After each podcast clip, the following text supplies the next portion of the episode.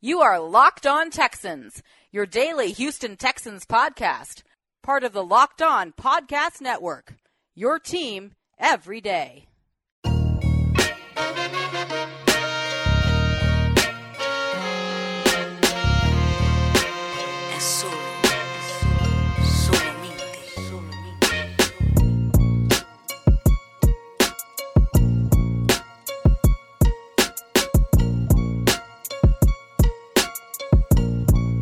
What's up, ladies and gentlemen, and welcome to another edition of Locked On Texans, your daily Texans talking news update.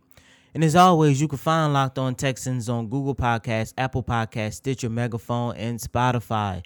And as always, I'm your host, Cody Davis. I'm in the studio by myself, but hey, I'm gonna make sure I still give you guys a good show. John was unfortunately unable to record due to some other engagements, but hey, I got you guys covered. Here on Locked On Texans, we are still trying to process and make sense of what the Texans did in order to make Bill O'Brien um, just giving him full power. As you know, on Tuesday, the Houston Texans gave Bill O'Brien the official role and title of general manager.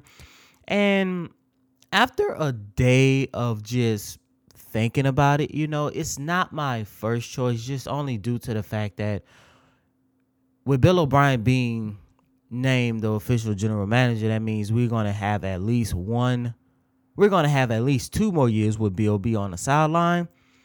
But the one positive that I took away from this whole scenario is the fact that Bill O'Brien did make some good moves throughout the 2019 season. We all know what he did a couple days before opening kickoff against the New Orleans Saints. He made some important moves, bringing in Laremy Tunsil, bringing in Kenny Stills, getting Carlos Hyde, getting Duke Johnson, and throughout the season, he continued to improve this roster, i.e., getting Vernon Hargreaves and Gareon Conley. And with the amount of cap space the Texans are going into the offseason with, if there is one person that I have trust will make the right moves in order to get this team better heading into the new season, that person surprisingly is Bill O'Brien. you know, if you if you listen to the show on yesterday, I made a joke with John by saying I believe Bill O'Brien did a better job as general manager versus with the the the work that he did on the field. And I'm and and to a certain extent, it's kind of true. You're talking about a coach in Bill O'Brien. You had some people, including John, saying he should win some kind of award for the moves that he did. Of course, the only bad deal that he did was when he shipped Jadeveon Clowney to Seattle. But I personally do not believe that you wanted to go into the 2019 season with the Clowney situation hanging over the team's head. And two, why waste a year of not only yourself but Jadeveon's Clowney season when you know at the end of the year you're not going to give him the amount of money he wanted. And and three, it, it was just time. It, it was just time. And the fact that they waited so long, they lost so much leverage. Of course, they could have got so much more back from for Clowney, but one bad move. I want to say he he basically made it made it up with the rest of the roster changes that he did that weekend all the way up until playoffs. To stick with Bill O'Brien's GM role, today marks the first day of a new topic that John and myself are going to do. Every Thursday, we're going to come in here and we're going to ask the question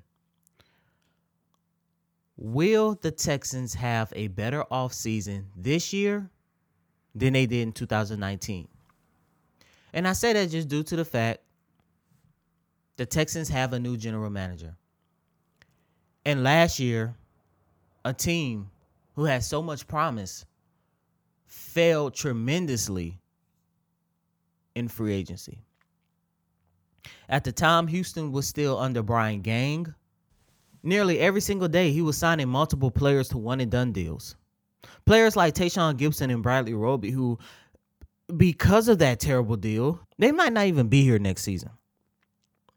He did such a terrible job in those short amount of months is the main reason why he is not here one year later. And I don't know about you, but I would much rather go into the offseason with Bill O'Brien as my GM versus the terrible, awful job that Brian Gaine did. And the one job, or in this case, the job that Gaine did not do, was to retain key players of their 2018 core. And the one guy that I am looking at is a guy who will be playing on Sunday while the Texans will be sitting on their couch with their family and friends, Super Bowl party, whatever it might be. Even if they are in Miami, they're not going to be on that field. But the guy that I'm looking at is Tyrann Matthews.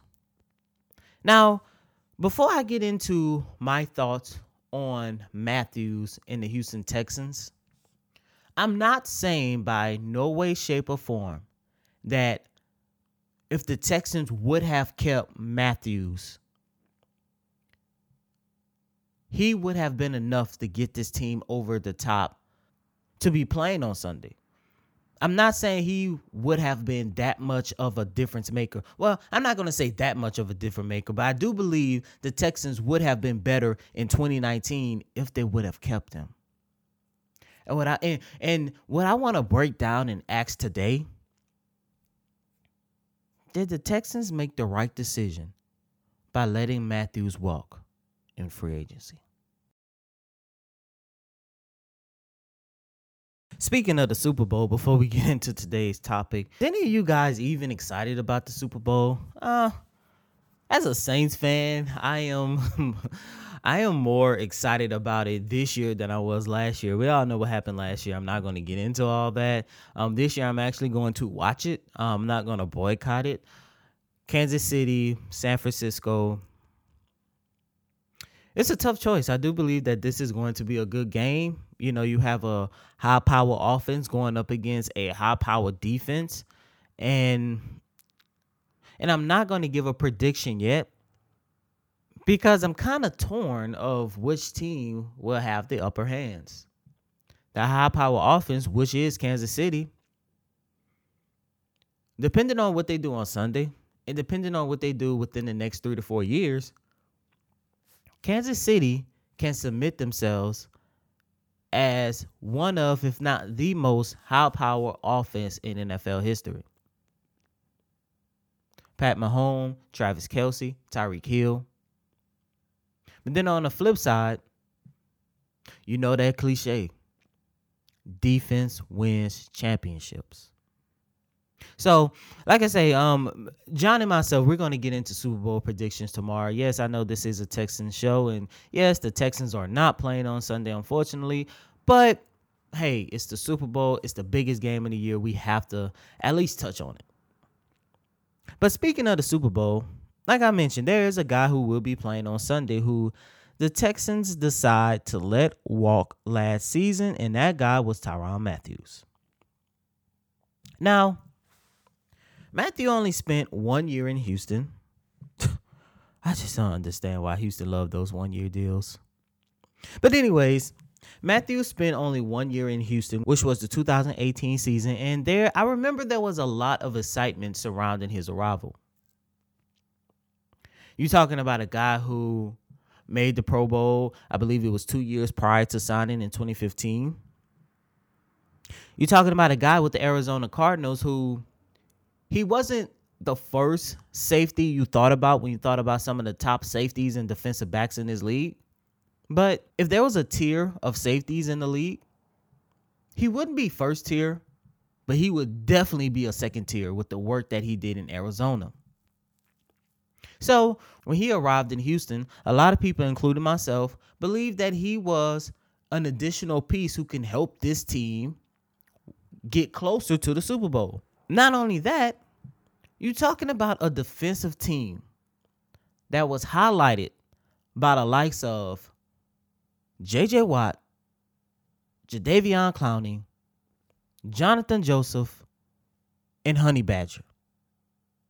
From your front seven, to your secondary, the Texans had some respected and valuable players on that defensive side of the ball. And to be honest, going into that 2018 season, I really thought the Texans were going to have one of the best defensive teams in the league. And although they did not live up to the high expectations, they still did a fairly solid job. You're talking about a team who finished 12th in the league in defensive yards per game, only giving up an average of 343. Of course, a big portion of that, most likely 75% of the, the Texans' success. And a big portion of that, most likely over 50%, let's say 60 to 70% of the reason why the Texans were still able to fall a little bit outside of the top 10 and giving up the least amount of average yards was only due to the fact that they had a strong front seven. And unfortunately, just like the roller coaster ride the Texans secondary went on in 2019, is the same ride that they repeated from 2018. And while their secondary do mirror a lot of the 2019 squad, Tyrann Matthews, was one of the bright spots of that secondary in 2018. And yes, I understand. A lot of people believe that Matthews played in Houston was one of his least productive seasons in Houston. But, ladies and gentlemen, when looking back on what he did in his long season with the Texans, and looking back at what the Texans had in 2019, I'm under the impression that Matthews' season in Houston is a little bit undervalued and a little bit underrated. You're talking about a guy who started all 16 games. He matched his career high with 89 tackles, 70 with solo hits. He recorded a career high three sacks, two interceptions, eight pass deflections, four quarterback hits, five tackles for a loss, and one fumble recovery. Now, when you take those same numbers, now when you take those same numbers and compare it to his 2019 season in Kansas City, it was about the same. 16 games, 75 tackles, 63 with solo hits. He had two sacks, four interceptions, 12 pass deflections. When comparing what he did in 2018 and 2019 in comparison to what the Texans secondary did this season, if he was to resign in Houston last offseason, Matthews would have been the Texans' best safety of this past season. And I only say that due to the fact that when you take a look at his numbers from 2018, what he did in the Texans uniform, and you take a look at his numbers of what he did in the in Kansas City uniform, the Texans safeties do not match the production of Matthews. In every single category, Matthews outplayed every single one of the Texans safeties on the 2019 roster.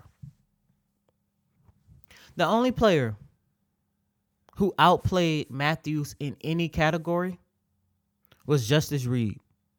Matthews only recorded 75 tackles this past season. Justin Reid, 78. Even in the one category where the Texans outplayed Matthews, it's only by three, so it's not that much of a difference. None of the Texans' safeties had a sack. Matthews had two. Tashaun Gipson, three interceptions. Matthew has four. and here's the biggest one that really caught my eye. Of all the Texans safeties who played throughout the season, Tashaun Gipson has the most pass deflections with eight. Matthews alone came close to doubling that with 12 by himself. And for a Kansas City team who is not really known for their play on the defensive side of the ball. Just like he did for the Texans in 2018, having him on the field really made a difference for Kansas City. In 2018, Kansas City finished second to last for most passing yards allowed, giving up an average of 273 yards per game. In comparison to last season, they finished eighth and only gave up an average of 221 passing yards per game. In comparison to the Texans, in 2018, they gave up an average of 260 passing yards. And in 2019, they finished the fourth worst, allowing an average of 267 passing yards per game. so remember that analogy I made at the start of the segment where I said the Texans rode the same roller coaster in 2019 as they did in 2018? It's it's true. and letting Matthews walk. Like if they if, if the Texans would have kept Matthews, once again, I'm not saying he would have helped this team. He would have made that much of a difference to get this team to Miami on Sunday. But having Matthews on this team was a step in the right direction because this is a team outside of Jonathan Joseph what secondary do you really have to depend on? I know there are players who stepped up at, at, at certain amount of times. And I and, and I do believe that if they would have kept Matthews for another year, if they would have gave him the the three year, forty two million contract that he signed in Kansas City, all that would have done is put Houston in a position where their secondary could have been stronger, not only for 2019, not only for 2020, but just years down the line. And this is a guy who really truly wanted to stay with his organization. So, when reflecting on Matthew's time in Houston, like like I keep saying, because I don't want you guys to get the wrong impression. I'm not saying Tyrann Matthews would have made so much of a difference. The Texans would have been playing on Sunday but it would continue to put this team in a step in the right direction. But instead, they let Tyrann Matthews go. And now you might be without Bradley Roby. You might be without Tashaun Gipson. There's rumors that Jonathan Joseph might retire. So, as a secondary as a whole, what is what is there left to do next? It's like Houston can never get off of square one. But I bet you any money. If they had a chance to do it all over again, and Bill O'Brien was this team general manager, BOB would have got some kind of deal done with the Honey Badger. And I would bet you that with my bookie. If you enjoy football and have a heartbeat, then you know what's coming. It's that time of the year. Plan a party, get snacks, get ready to get your wagers locked in because the Super Bowl is finally here. You got a feeling about who's going to bring home the Lombardi trophy, and you don't want to miss out on your last chance to get all of your bets in before the NFL season ends. MyBookie features the most complete line of Super Bowl of any sports book in business. The amount of sports betting is simply easy.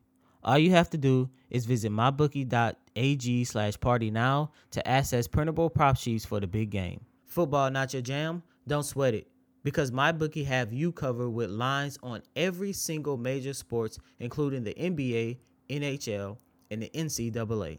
And you all know everyone's favorite sports betting time, March Madness, is just around the corner. Plus, if you deposit right now, they'll match your deposit halfway. That's basically free cash to throw down your best bet.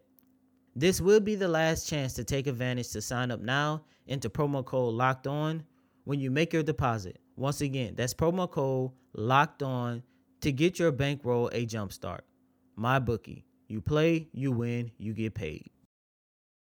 It's going to be really interesting to see what the Texans have in store for their franchise heading into this offseason.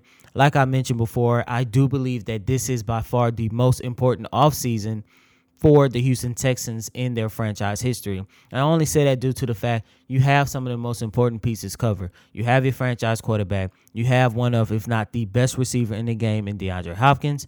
And you have some pretty key players surrounding those two. Duke Johnson, Carlos Hyde, which I am certainly sure they're going to re-sign Hyde. JJ Watt can still play at a high level. You have a solid second receiver in Kenny Stills. You could have three solid receivers depending on the health and what they do with Will Fuller.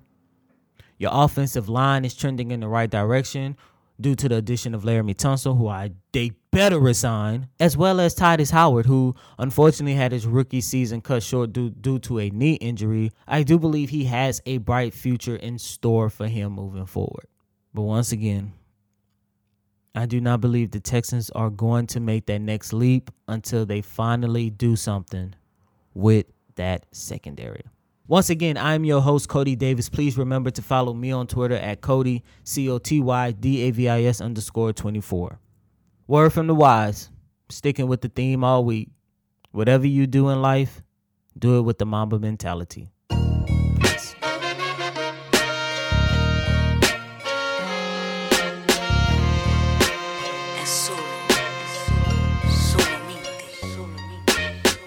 You are Locked On Texans, your daily podcast on the Houston Texans, part of the Locked On Podcast Network. Your team every day.